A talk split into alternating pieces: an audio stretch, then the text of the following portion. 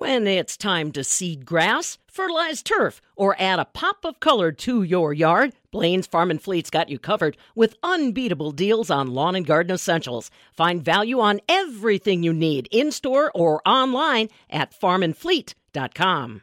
Wheat yields are looking good this year and are on track to exceed previous year's production. Josh Grunnett, the Director of Bulk Procurement Commodities and Commodity Risk at Alcivia, shares more about how the crop is looking and what factors have played a role in it. So far, so good. Um, we're we're closing in on the the tail end of wheat harvest, and uh, quality has been good, and uh, yields have been really good. So um, everybody's uh, everybody's happy uh, with wheat. One of the the things everyone watches for is how it finishes, what uh, what kind of rain slow up the uh, the crop, and that can change quality pretty quick. Um, but uh, as we close into maybe 75 to 85 percent done, um, everybody's really happy. So, how are the yields or moisture looking? So far, um, nobody's had to go out there and cut it really wet uh, uh, for the most part. So um, folks are happy about that, and uh, and yields have been really good. Uh, uh, some fields have have even talked about yields over 100 bushels per acre. That's a, a function of uh, just high commodity prices and and folks taking really good care of the crop and and going the extra mile um, to to make sure they they got the uh, yields they were looking for, and uh, really paid off for some folks. How is that yield compared to past years? Like, what is the ideal yield amount to be having? Well, it wasn't too long ago. Uh, we would pencil in about a 50 to 70 bushel um, per acre yield.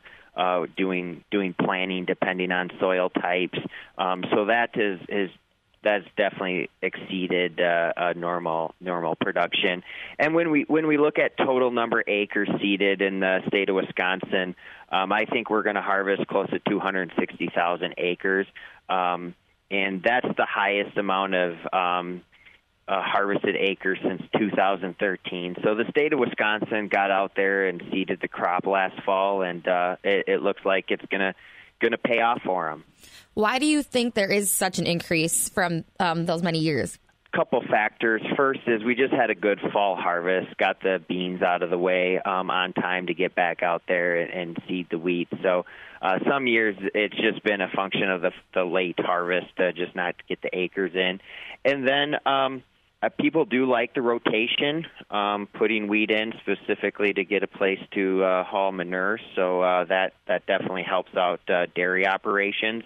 And then just the increase of, of wheat price. Uh, um, kind of led the way higher um, as as a source of food for the world, and uh, um, has paid off. So folks were out there last fall uh, looking like a good commodity to put in the ground. So, do you mind talking about the test weight versus what's desired?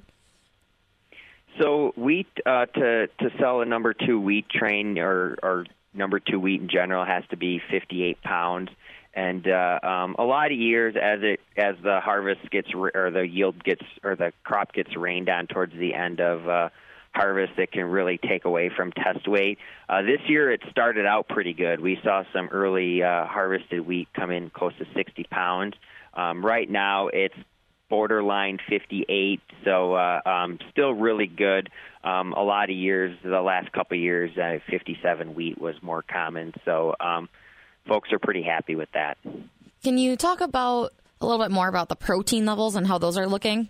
Um, protein and SRW is something we measure, um, but from a market standpoint, it's not as of concern as it you you hear about in some of those hard wheat areas of the southwest and the west in general. So um, we've seen proteins anywhere from the high nines to the low tens, but uh, um, not necessarily overly concerned about that with SRW this year.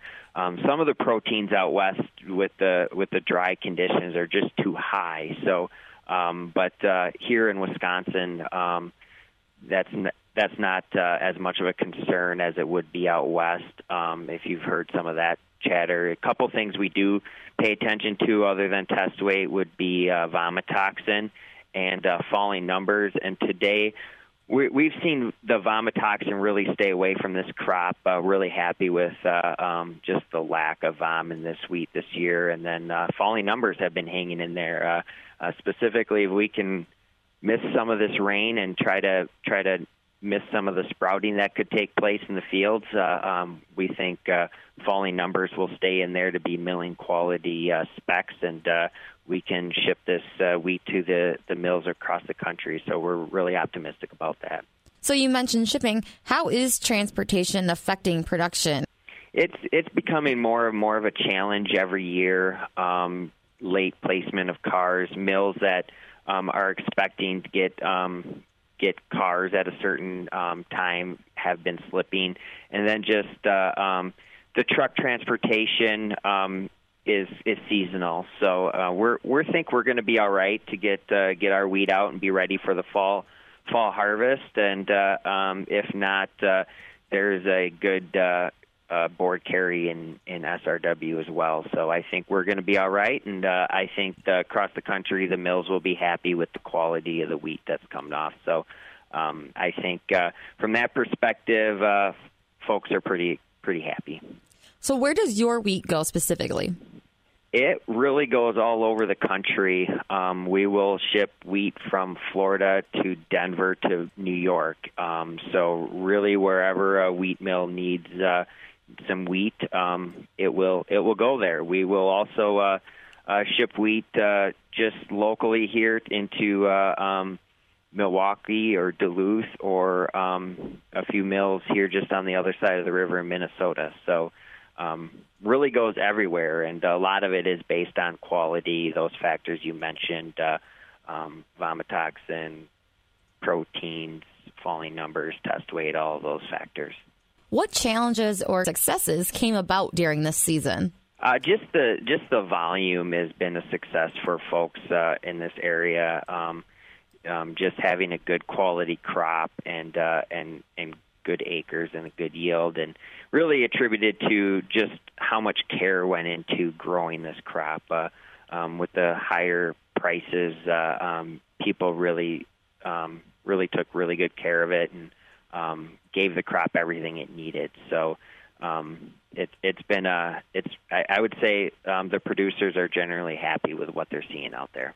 And then, is there anything else that grain farmers should be aware of? Yeah, just uh, um, when when you have a good opportunity like uh, wheat is right now, just uh, take advantage of it and uh, um, make sure that uh, you just continue to to focus on what you're going to do next year. Uh, um, we we have seen prices be quite volatile, and uh, um, when you can sell a high price and uh, take minimal discounts at the the mills or the, in the export market, uh, take advantage of that and. Uh, um, try to focus on what you're going to do next. And uh, I guess uh, from that perspective, um, just take your wins when you get them.